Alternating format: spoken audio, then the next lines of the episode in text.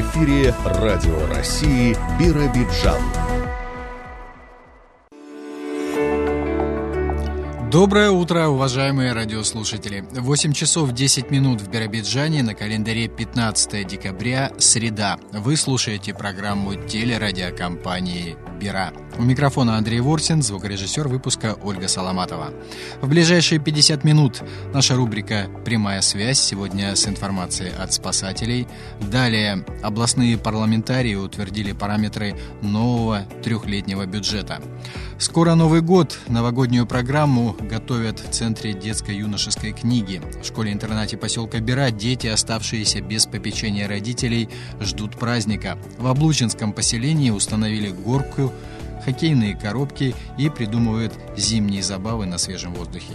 Подробнее обо всем в материалах наших корреспондентов. Также сегодня вашему вниманию рубрика «АБВГДейка ЖКХ».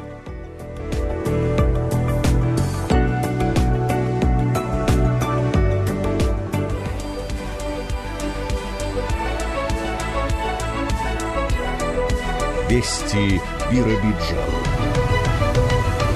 Свыше тысячи единиц оборудования поступило в область в рамках создания цифровой образовательной среды. Общая сумма финансирования на эти цели без малого 56 миллионов рублей. Львиную долю обновок составляют ноутбуки. Также приобретено около полусотни многофункциональных устройств. Прибывшую в текущем году технику получат 32 школы, включая 9 филиалов.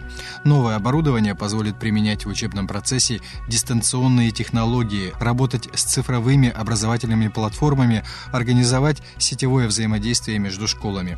Кроме того, благодаря нацпроекту оснащаются не только городские, но и сельские школы, в том числе самые малочисленные. Это поможет создать школьникам равные возможности для получения качественного образования. В хирургическом отделении областной больницы три новых врача-ординатора. Они активно включились в работу учреждения и приступили к дежурствам. Между тем, стоит отметить, что у них опытный куратор. Помощь в организации их приезда в Биробиджан оказало руководство Дальневосточного государственного медицинского университета. Недавно из хирургического отделения уволились сразу три хирурга. Вскоре в отделении был объявлен карантин по коронавирусу. Между тем, с Министерством здравоохранения Хабаровского края была достигнута достигнута договоренность о маршрутизации пациентов, нуждающихся в экстренной хирургической помощи. Доставлять таких больных в Хабаровск будет территориальный центр медицины катастроф или санитарная авиация. 20 декабря у подтопленцев, пострадавших от паводка в прошлом году, истекает срок действия так называемых сертификатов на жилье. Напомним, документы и соответствующие выплаты полагаются тем, чьи дома из-за ЧС были признаны непригодными для проживания. Эти средства можно потратить на приобретение квартиры взамен утраченной. Если же получатель поддержки не успел в срок реализовать это право, то свидетельство утрачивает юридическую силу. Его необходимо будет в течение пяти дней вернуть в МФЦ для переоформления. В Биробиджане на площади имени Ленина начали устанавливать главную городскую новогоднюю ель. На сборку каркаса уйдет около двух дней, столько же на крепление хвои. Затем специалисты приступят к украшению 25-метровой конструкции. Для этого дополнительно закупили гирлянды. Кроме того, созвучно новогодней тематике будет оформлена и надпись «Биробиджан». Напомним, также на объекте планируют залить каток и установить горки. Подрядная организация приступила к ремонту мусорных площадок для твердых коммунальных отходов в Облучинском поселении. Специалисты меняют колесные опоры контейнеров, восстанавливают ограждения, а также ведут работу по усилению конструкции. Напомним, наболевший вопрос ремонта таких объектов и дальнейшего совместного контроля над их состоянием обсуждали ранее на встрече руководства муниципалитета и регионального оператора. Студенты Приамурского государственного университета имени Шалом Алейхама успешно преодолели региональный этап национальной премии «Студент года» и вышли в финал. Из 8 тысяч участников из 75 регионов страны были отобраны 600. На протяжении пяти дней будут проходить конкурсные испытания, включающие индивидуальные и общие задания. Это самопрезентация, специальные тестирования, открытые уроки, дебаты, социальное проектирование и ролевые игры. Претенденты от вуза ЯО представлены в шести номинациях. Это добровольческое объединение года, студенческое научное общество года, киберспортивный клуб, общественник года, творческая личность, интеллект года, а завершится итоговый этап 20 декабря. Центре детского творчества Биробиджана состоялось посвящение в юные инспекторы движения. Это традиционная программа для ребят первого года обучения. Каждый отряд ЮИТ подготовил визитную карточку, в которой ребята рассказали о деятельности юных инспекторов и о некоторых нюансах правил дорожного движения. Также дети участвовали в конкурсах, отвечали на вопросы, разгадывали ребусы. В завершение новички произнесли клятву юных инспекторов движения и получили удостоверение юидовцев.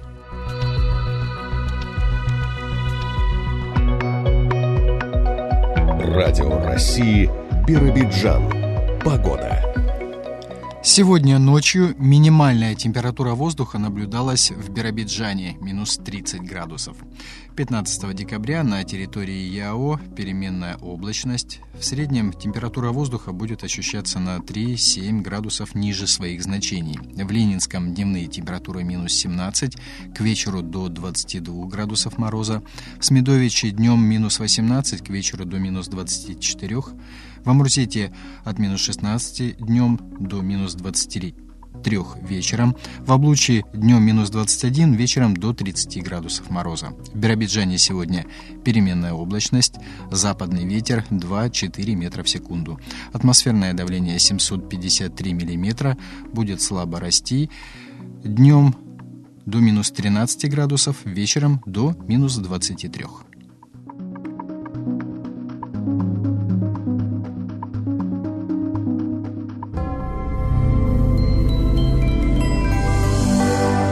Прямая связь. Продолжаем выпуск. Сегодня на прямой связи со студией пресс-служба МЧС России по еврейской автономии. С нами сотрудник пресс-службы Юлия Долгополова. Юлия, пожалуйста, вам слово. Доброе утро. За прошедшую неделю в регионе произошло шесть пожаров. Автолюбитель из Ленинского едва не спалил машину паяльной лампой. Мужчина пытался завести автомобиль, прогрев его паяльной лампой. После нескольких безуспешных попыток ушел домой, оставив машину включенным устройством в гараже. Соседи заметили дым и вызвали пожарных. В результате происшествия закоптился салон машины, пострадавших нет.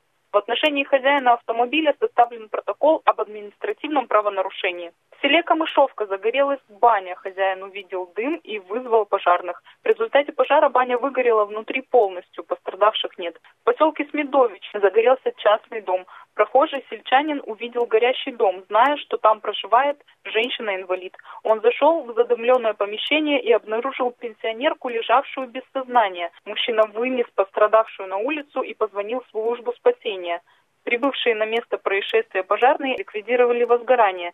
Медики доставили пострадавшую с ожогами в больницу. В результате пожара дом выгорел полностью. В селе Волгейм произошло возгорание хозяйственных построек. Владельцы, заметив огонь, вызвали пожарных. Огнеборцы ликвидировали пожар, эвакуировали из курятника два газовых баллона, не допустив их взрыва но питомцев спасти не удалось. Дважды выезжали на возгорание биробиджанские пожарные расчеты. Загорелся самосвал по улице Бершосе в областном центре. Во время движения транспортного средства в гору водитель заметил дым из-под кабины. Мужчина пытался самостоятельно ликвидировать возгорание, но очевидец, увидев это происшествие, вызвал пожарных. В результате происшествия между двигателем и кабиной обгорела обшивка, теплоизоляция. Пострадавших нет. Очередное возгорание бани. Владельцы растопили печь, помылись и ушли в дом. Через некоторое время обнаружили дым возле трубы дымохода. Возгорание было полностью ликвидировано. В результате пожара в бане выгорел лишь утеплитель возле трубы. Пострадавших нет. В случае, если вы стали очевидцем происшествия или же его участником, то незамедлительно звоните по телефонам служб спасения 101 или 112. Если вам известны случаи нарушения правил безопасности, сообщите об этом на телефон доверия Главного управления МЧС России по Еврейской автономной области по номеру 23 999. На этом у меня все. Берегите себя. Спасибо, Юлия. Что ж, после борьбы со снегом э, начались пожары, чем и были заняты спасатели минувшую неделю. Напомню, на связи со студией была пресс-служба МЧС России по еврейской автономии, сотрудник пресс-службы Юлия Долгополова. Вы слушаете Радио России Биробиджан.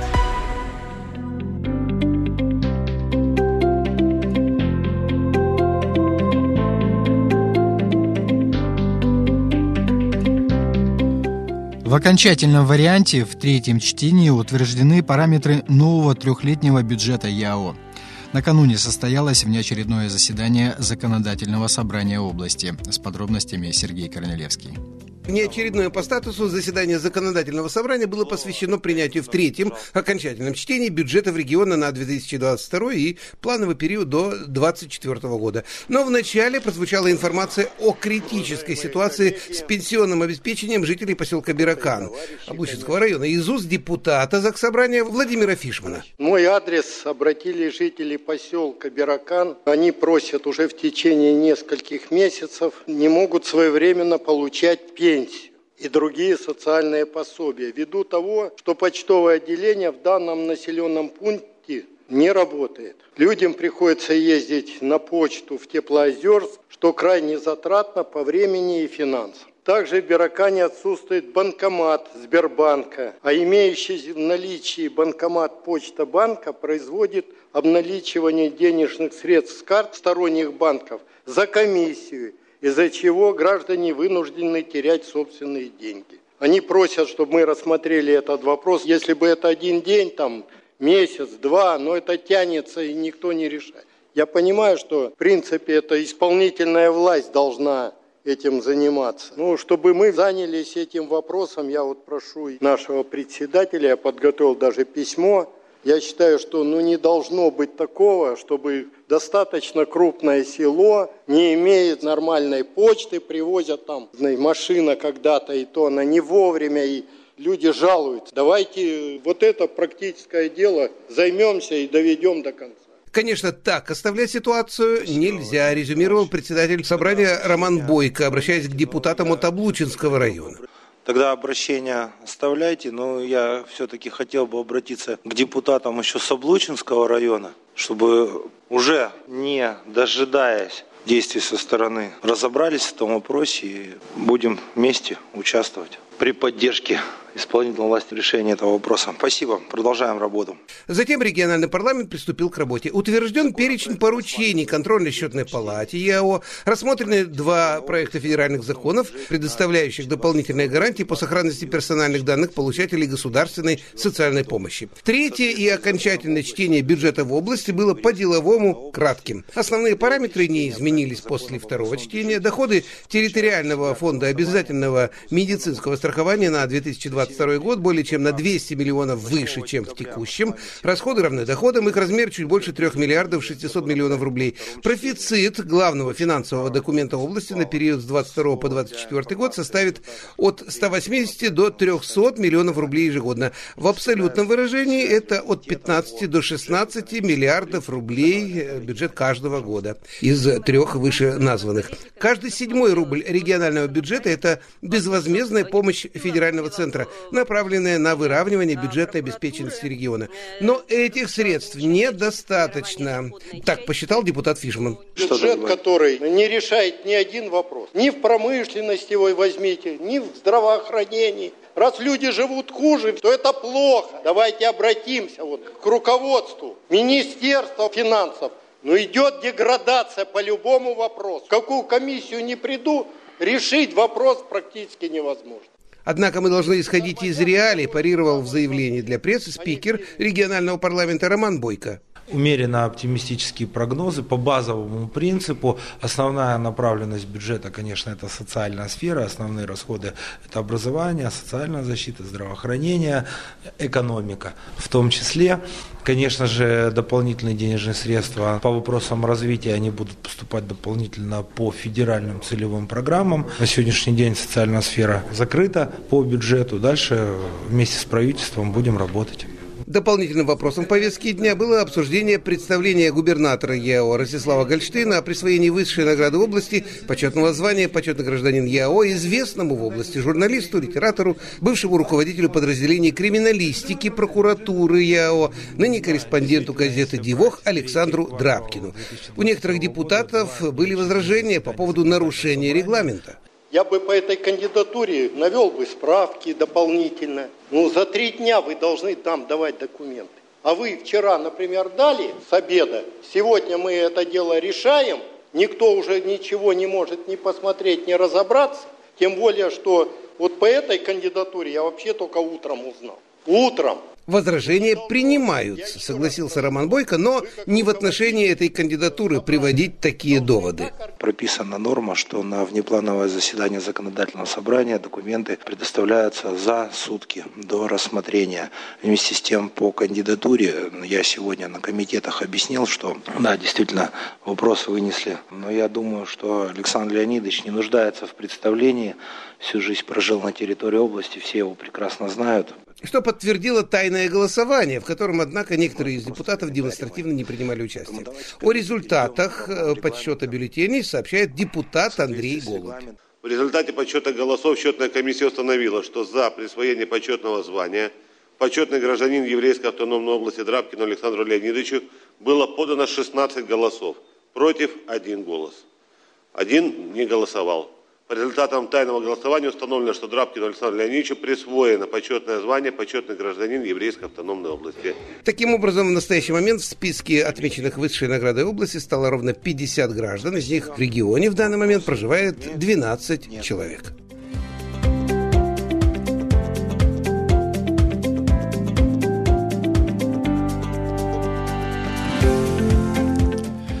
Продолжается вакцинация от коронавируса. Ее активно обсуждают не только официально, но и на бытовом уровне. Люди делятся между собой информацией, кто привился, кто нет, почему. Говорят о вакцинации и со своими родственниками, проживающими в других городах и за рубежом. Как организован процесс в Израиле, рассказала директор Биробиджанского городского дворца культуры Татьяна Баселина. Сейчас она гостит в этой стране. В свое время сама переболела коронавирусом, а после прошла курс иммунизации.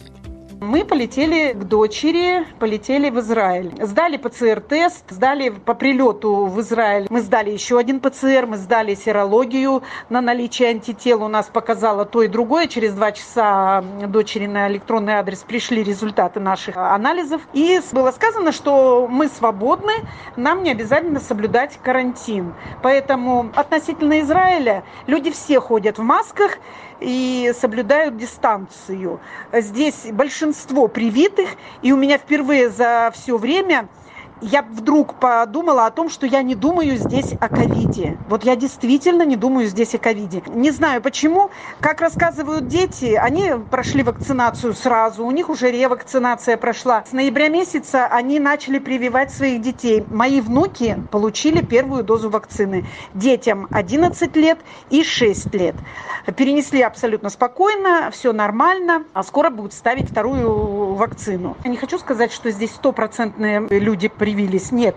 Но на сегодняшний день в Израиле привито более 6 миллионов человек. При населении, по-моему, 8 или около 9 как-то вот ситуация так здесь более спокойно. Мы сейчас гуляем по городу свободно, но у нас нет необходимости посещать какие-то там большие рестораны или какие-то торговые центры, хотя везде, в принципе, уже ничего не проверяют, никаких QR-кодов здесь не проверяют. Кстати, здесь сейчас также идет прививочная кампания от гриппа и предлагают поставить прививки от воспаления легких. Радио России Биробиджан.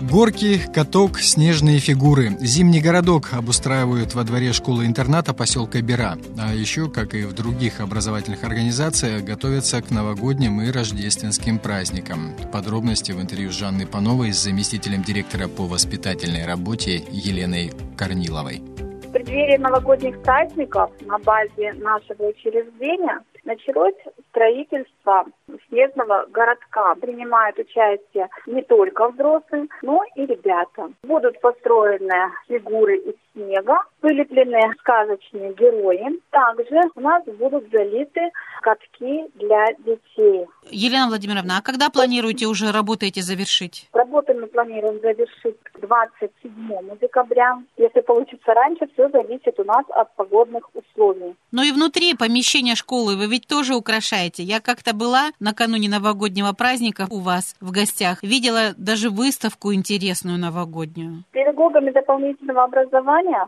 у нас сейчас проходят мастер-классы елочные игрушки, где ребята своими руками готовят украшения для своих комнат, игровых классов, вырезают выпинанки для украшения окон. 23 декабря у нас пройдут новогодние утренники. Для детей младшего звена утренник нам приходит Новый год. И для детей старшего звена у нас вечер Новый год отметим вместе. А также, конечно же, в дни зимних каникул для детей разные игровые программы, спортивные соревнования, различные эстафеты на свежем воздухе. Дети у нас в зимний период выходят на прогулки в лес, Организуются также для них походы. Елена Владимировна, а ребята в основном все остаются и на каникулы у вас? Какие-то, может быть, родственники бывают далекие или близкие и забирают, или все-таки нет? Практически все воспитанники у нас останутся в учреждении. Трое детей у нас выйдут на каникулы к родственникам, совмещающимся семьи. А сколько сегодня вообще школьников у вас? Сегодня у нас 53 воспитанника. И возраст их? От 7 до 16 лет.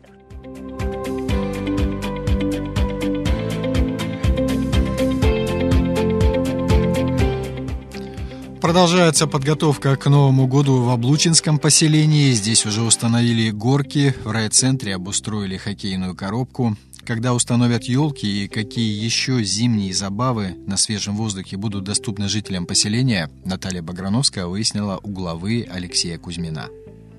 Традиционным украшением данного праздника является новогодняя елка. В городе Облучье ее уже установят в пятницу, а в поселке Хинганск она будет установлена позже. Это связано с тем, что в поселок Хинганск в этом году совместно с депутатами было принято решение о приобретении искусственной елки. До настоящего момента в поселке Хинганск устанавливалась натуральная елка, и это приносило очень много хлопот и сложностей. Она уже в пути, и по ее приходу мы ее сразу же установим. С подрядной организацией уже заключен договор. А в Облучье искусственная елка? Искусственная, да, искусственная елка уже на протяжении пяти лет стоит. В поселке Хинганске в городе Облучье установлены горки, так как они являются одной из самых главных, наверное, забав для детей, поэтому мы их уже установили.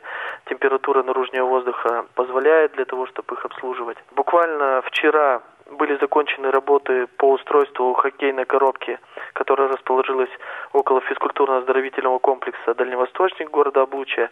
На сегодняшний день администрация прорабатывается вопрос по установке теплового вагончика для того, чтобы дети там могли греться. И сегодня или завтра уже начнется заливка катка. Необходимо отметить, что в городе Облучье это не единственное место, где можно покататься на коньках. Также в верхней части города на танцплощадке ежегодно функционирует каток. Нынешний год не станет исключением. Планируется также залить каток на стадионе в поселке Хинганск. Это все мы сделаем до 25 декабря. Также до 25 декабря будет проведена работа по установке новой иллюминации на улице 30 лет Победы. Данная улица является одной из центральных улиц города и также преобразится сквер железнодорожников. В нем мы будем устанавливать светодиодные малые архитектурные формы. Если не ошибаюсь, вот в прошлые годы были претензии у горожан, именно жителей Облучья, что вот погреться негде на горках, но вы говорите, будет теплый Нет, вагончик вот установлен. На горках ну, я скажу, что место, где установлены горки, оно традиционное. И уже десятилетиями, то есть там стоят горки, и ну, никогда таких вопросов не возникало. А, Я говорил про каток. Ну, на сегодняшний день лично ко мне никто не обращался с таким вопросом по поводу установки какого-то обогревочного пункта возле горок. Кстати, может быть, он и правильный. Потому что жаловались именно жители э, многоквартирных домов, Но, в чьих подъездах грелись. Возможно, возможно, это близлежащие дома. Возможно, там дети заходят в подъезде. Будем решать каким-то образом этот вопрос.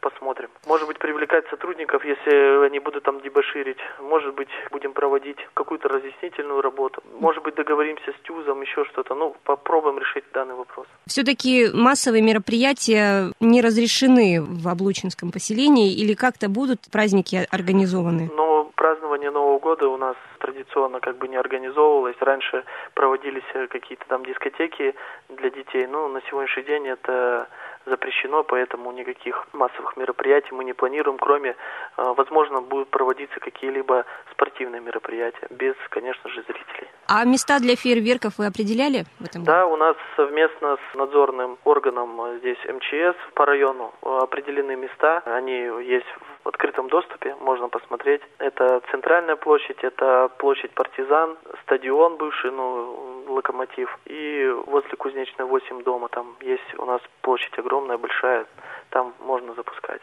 Ну, как правило, на Новый год не особо действенная мера. То есть все равно запускают там, где хочется. Да. Обычно на новогодних э, выходных сотрудники администрации и всех органов, которые отвечают за безопасность жизнедеятельности населения, дежурят, то есть организуют работу, чтобы не было срывов отопительного периода и э, прочих моментов, чтобы держать руку на пульсе. У вас такая работа будет проводиться? Конечно, у нас в 20-х числах декабря будет проведена комиссия по чрезвычайной ситуации пожарной безопасности, на которой мы дадим поручение управляющим компаниям, ресурсоснабжающим организациям о необходимости вести дежурство и подготовить объекты жизнеобеспечения для бесперебойного прохождения этих новогодних праздников. От администрации будут ответственные лица, так же, как и от всех других учреждений, которые будут функционировать. Ну и важный аспект праздника – это погода, скажем так, в доме. В облучье периодически возникали вот в начале сезона отопительного проблемы с э, теплоснабжением. Как сейчас у вас наладилось? На сегодняшний день, по крайней мере, в администрацию жалобы не поступают об нарушении температурного режима в многоквартирных домах либо в социальных объектах. Есть э, вопрос по котельной отдельной, это ПМК, но, насколько я знаю, сегодня, именно вот сегодня там устраняют неполадку, там необходимо было заменить двигатель. Я думаю, ситуация выправится. Там расположено отапливать четыре многоквартирных дома и школу-интернат. Большая программа к новогодним и рождественским праздникам в Биробиджанском центре детской и юношеской книги. Там уже началась череда мероприятий, запланированных не только до конца декабря, но и на январь. Об этом Жанне Пановой рассказала заведующая модельной библиотекой Елена Карпенко. Новый год – это волшебный, яркий, шумный праздник с морем подарков, сюрпризов, желаний. Его встречают и дома, и на работе. Ну и, конечно, свой вклад в всеобщую атмосферу праздника в нашем городе вносят и библиотеки. Мы все видим, что с начала декабря начинают украшать здания, окна становятся веселее, тоже украшены. И наша библиотека не осталась в стороне. Мы оформили окна к Новому году, чтобы порадовать не только себя, но и наших жителей, гостей города. Также у нас в библиотеке оформлены тематические тематические фотозоны, можно прийти к нам и сфотографироваться. Мы приглашаем своих читателей принять участие в праздничных мероприятиях. И вот у нас уже на этой неделе конкурсная игровая программа «Веселый каламбур». На следующей неделе у нас будет игротека, снежная фантазия, а у нас Новый год, елка в гости зовет. И мы тоже создадим праздничное настроение. Будут вопросы, викторины, загадки, игры, естественно, новогодняя елка, хороводы, танцы. И будет работать у нас на следующей неделе от 23 числа студия творческих идей «Мастерилка». И дети смогут сделать подарок своим родителям. Это новогодняя открытка, символ года. А также мы приглашаем всех наших читателей, жителей города 5 января в 12 часов на встречу Рождества. И праздник называется у нас праздник Рождества «Волшебные мгновения». И здесь жители смогут познакомиться с историей праздника, также узнать, какие были традиции. Будут проведены интересные игры. Это дедушкины потешки, петушиные бои. И свою смекалку ребята также смогут показать в разгадывании загадок и викторин. А юные кукловоды покажут замечательный спектакль «Светлый праздник Рождества». После праздника можно будет сделать замечательную поделку. Ангелы украшают елку. То есть жители города смогут сделать сами такую поделку для своих елок. Мы приглашаем в 12 часов. А 2 января мы будем развлекать народ и приглашаем всех на площадь Ленина. Будет замечательная, веселая новогодняя атмосфера. И, как всегда, библиотекари приглашают час дня на площадь Ленина тоже, чтобы встретить Новый год, поиграть, помнить песни, поводить хороводы. Ну вот так получается, Елена Викторовна, библиотекари, когда россияне будут отдыхать в новогодние праздники, работают и Конечно. приглашают жителей области принять участие вот в этих интересных, радостных да, мероприятиях. Да, а еще, да. вот вы сказали, что уже сегодня фотозоны оформлены у вас в библиотеке, и каждое помещение украшено. Там есть и елки, и мишура, и, в общем-то, новогодняя атрибутика присутствует во всем, в том числе и оформлены выставки ведь праздничные. Да, вот зима рассказывает сказки, зимнее волшебство, и также снежная нежная сказка зимы. У нас в трех залах оформлены книжные выставки, поэтому, пожалуйста, наши читатели могут прийти и посмотреть. Все выставки у нас тематические, интересные. А в самом фойе, помимо фотозоны, ведь еще посетителей ждет выставка интересная очень. Называется выставка, очень тоже интересно. Это из фондов библиотеки. Книги разных лет, старинных книг мерцают корешки. Здесь книги и 68-го года, и 47-го, и 48-го, и 56-го, и 39-го. То есть жители могут прийти познакомиться с книгами тех лет, как они издавались, как они оформлялись. Здесь и Салтыков-Щедрин представлен, и Белинский, и Лев Николаевич Толстой. Здесь есть и книга Муратова «Юность Ломоносова», и Лев Квитко здесь представлен, из Бэмби в Дрембу. То есть, пожалуйста, пусть приходят и смотрят. Интересно же познакомиться с книгами прошлого столетия. Ну, это из золотого вашего фонда книги, которые очень давно уже в библиотеке. Да, очень давно эти книги у нас в библиотеке. И, конечно же, нам хочется, чтобы наши жители, так же, как и мы, верили в то, что Новый год принесет в нашу жизнь радость и обязательно случится что-то чудесное.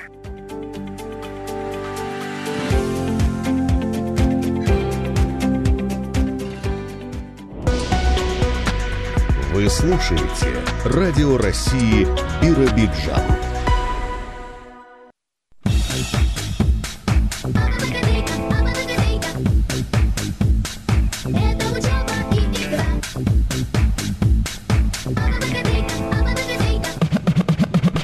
Азбуку ЖКХ знать пора. Передачу ведут корреспондент Сергей Корнелевский и председатель областной ассоциации ТСЖ, руководитель регионального центра контроля качества в сфере ЖКХ Галина Докаш. Продолжаем путешествовать по океану. Проблем сферы ЖКХ, как всегда. Три остановки. Не будем откладывать в долгий ящик. Итак, какая ответственность грозит управляющей организации или ТСЖ, если они не составят акт осмотра затопленной квартиры? Итак, есть собственник, есть квартира, у которой есть ну что, беспокойный сосед сверху, а не, не только сверху, он может Батарея быть лопнула. все что угодно.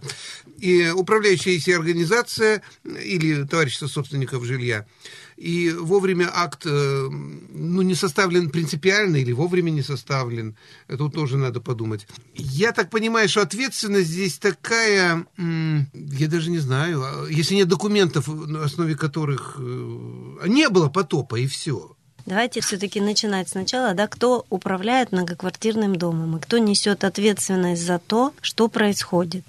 И, естественно, если управленец мы назовем его одним словом, да, и сразу и управляющую компанию ТСЖ, если они не составят акт, то им грозит или административная, или гражданско-правовая ответственность.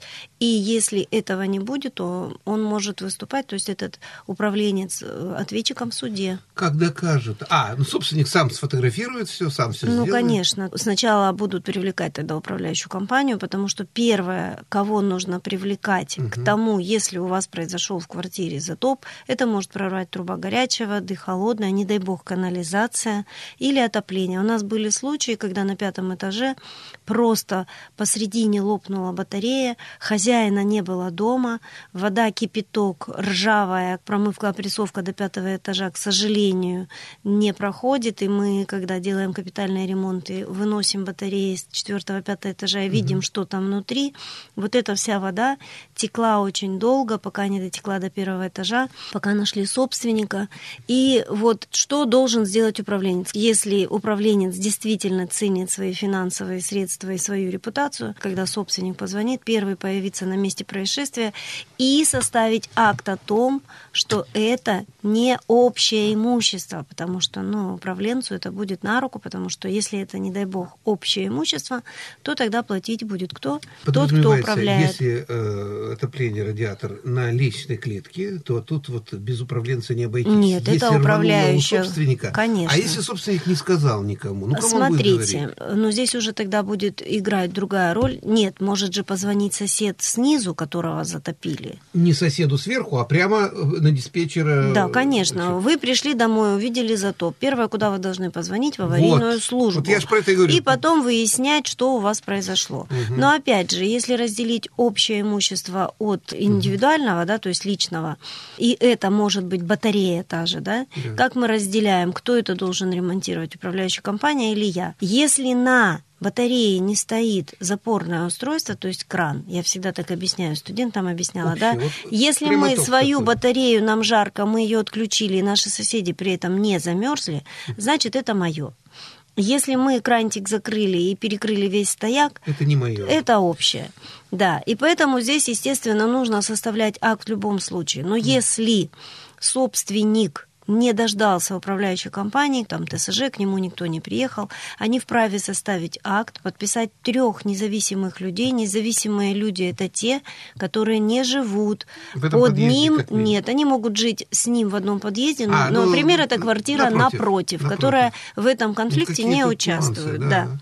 И у нас это прописано, законодательная база, да, которая говорит, что общее имущество у нас управляет все-таки управляющая компания, либо ТЦ, управленец, да. Мгм. То есть это у нас статья 161, часть 1, пункт 1.1, 2, 3. И в акте подробно прям подписано обстоятельства, что произошло, причина. Это у нас прописано в пункте 150 5 правилами, утвержденные постановлением правительства от 6 мая 2011 года. У нас будет этот акт что доказывать? Виновата ли управляющая в компания в произошедшем?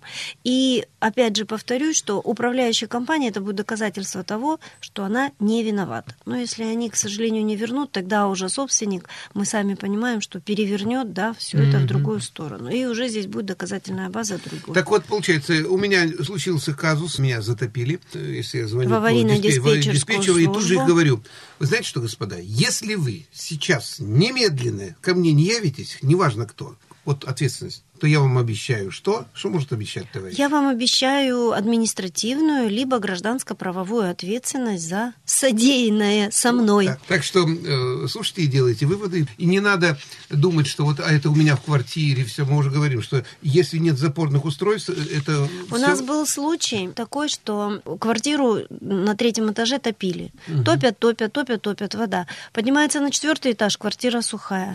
Поднимается на пятый этаж, квартира сухая. Ну, это уже по аналогии, да, что если четвертый сухой, пятый, тогда действительно его не топит. И уже пошло все это на второй, уже дошло до первого.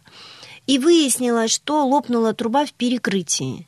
И чтобы, и, и чтобы вот, да, понимаем мы, чья ответственность здесь сразу, перекрытие, это управляющая компания, потому что это общедомовое имущество.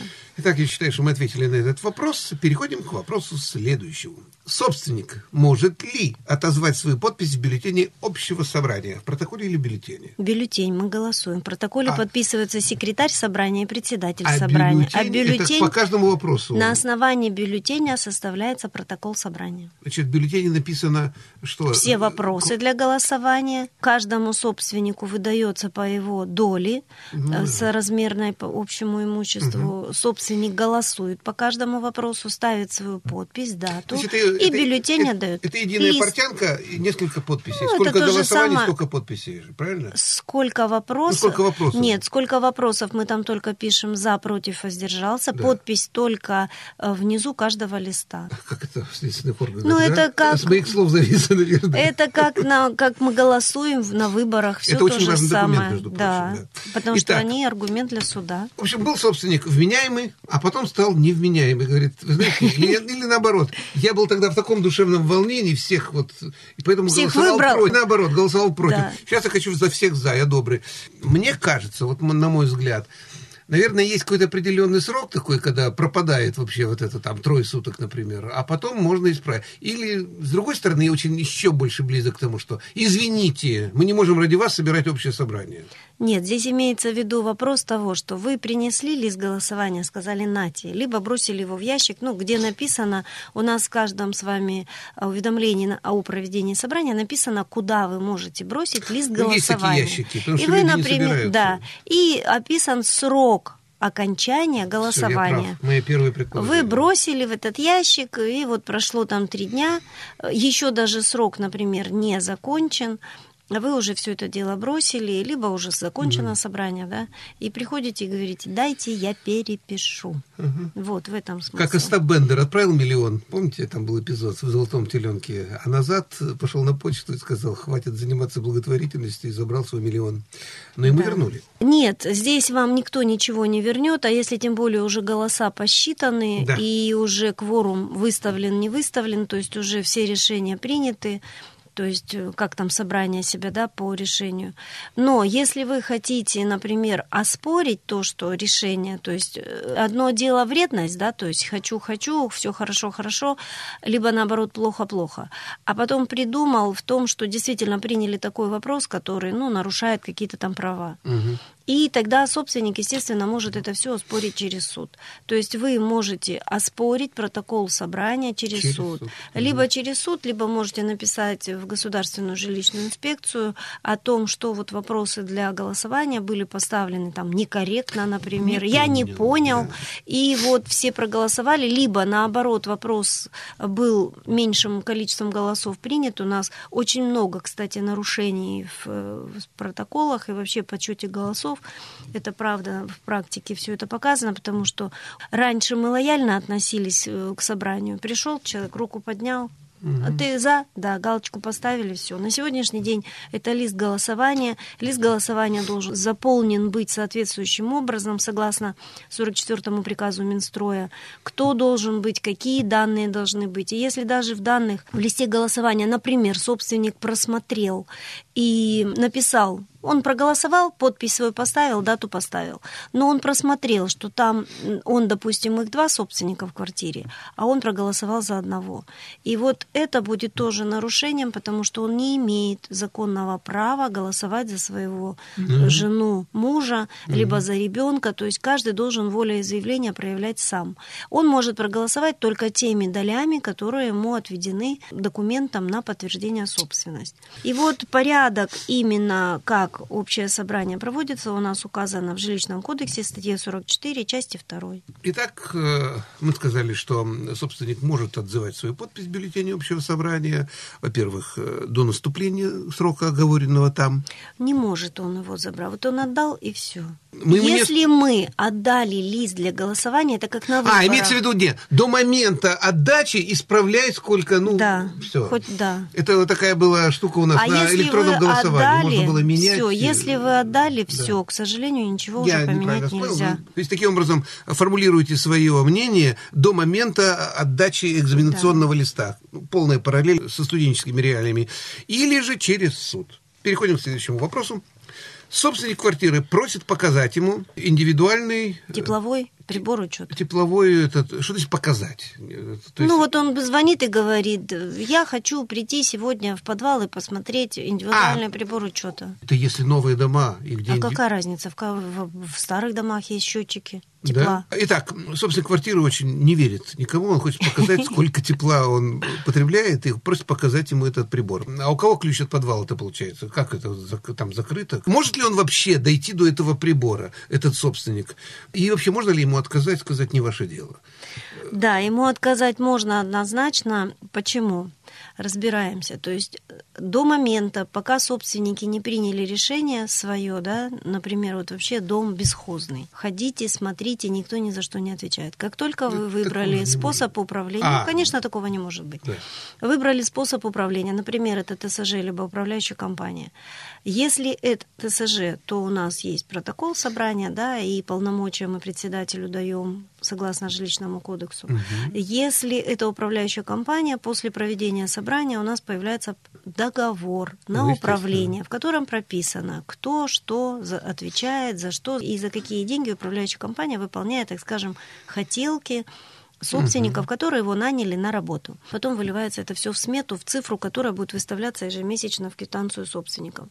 Так вот, если собственник, представьте себе дом 100 квартир, и вот каждый собственник, там, понедельник, четверг, пятница, да, один звонит, второй, покажите мне, покажите. А, Вас много, я один, говорит прибор. Ну, да. Отказать почему? Во-первых, если вы хотите принимать участие как собственники, даже если не создан совет дома, если у вас нет домового комитета, вы вы можете при проведении собрания сказать, что при снятии, да, и записать это под протокол, и потом это родится в договор управления, да, угу. что при снятии показаний просим вас, чтобы участвовал кто-то, один из собственников, ну, там, список мы там вам угу. дополнительно предоставим.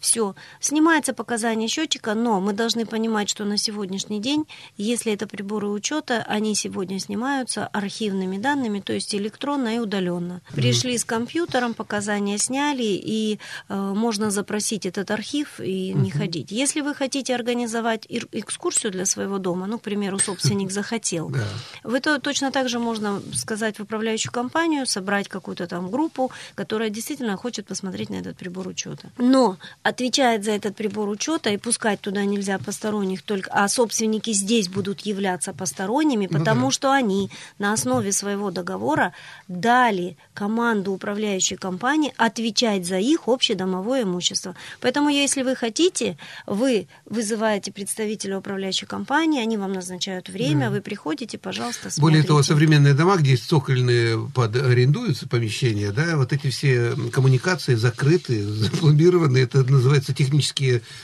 все эти сооружения, которые просто... Нет, но у нас новые дома, в которых на сегодняшний день просто разделены приборы учета для угу. нежилых помещений, для жилых. Для жилых помещений, то есть для собственников жилых помещений, все равно будет один элеваторный узел, в котором будут собраны все приборы учета. И их могут посетить собственники. Вот в нежилые помещения это будет уже сложнее, потому что это их собственность, у них отдельный учет. Вот последний нюанс, конечно, сейчас мы уже завершим. Я сейчас вспоминаю, был какой-то сюжет из Франция, там какой-то дома, и все. И вот меня поразило, он ходит вот себе туда, в жилые помещения, это в подъезд все. И с правой стороны, вот сколько там, 16 квартир, милое дело, 16 электрических счетчиков, вот они стоят на входе, и уже ни у кого ничего не надо спрашивать.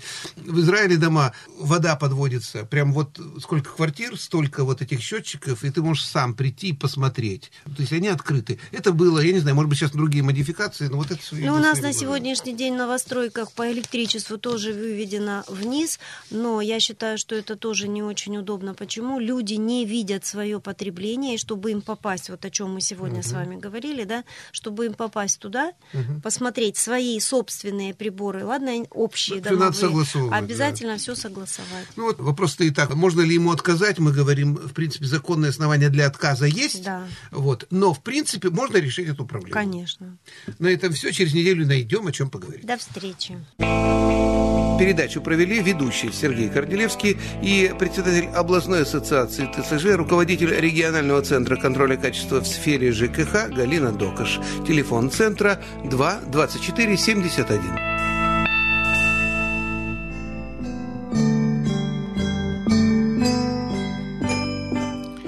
8 часов 58 минут в Биробиджане. Наш утренний выпуск подходит к завершению. Напомню вам, что программы радио ГТРК Бера вы можете найти на нашем сайте beratv.ru, вкладка «Радио России». Следующее включение в эфир в 14.30. Вашему вниманию материалы наших корреспондентов, а также рубрики «Мама Лошин», «Родная речь» и «Волочаевские дни». Также напомню, что мы выходим в эфир 4 раза в день. Слушайте передачи радио ГТРК Бера в 15.45 и 20.45.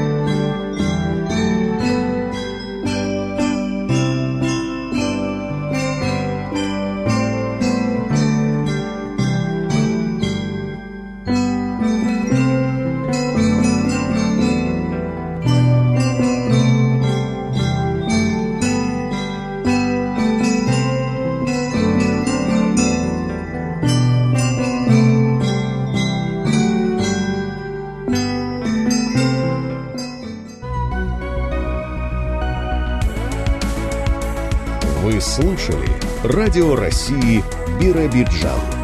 До новых встреч!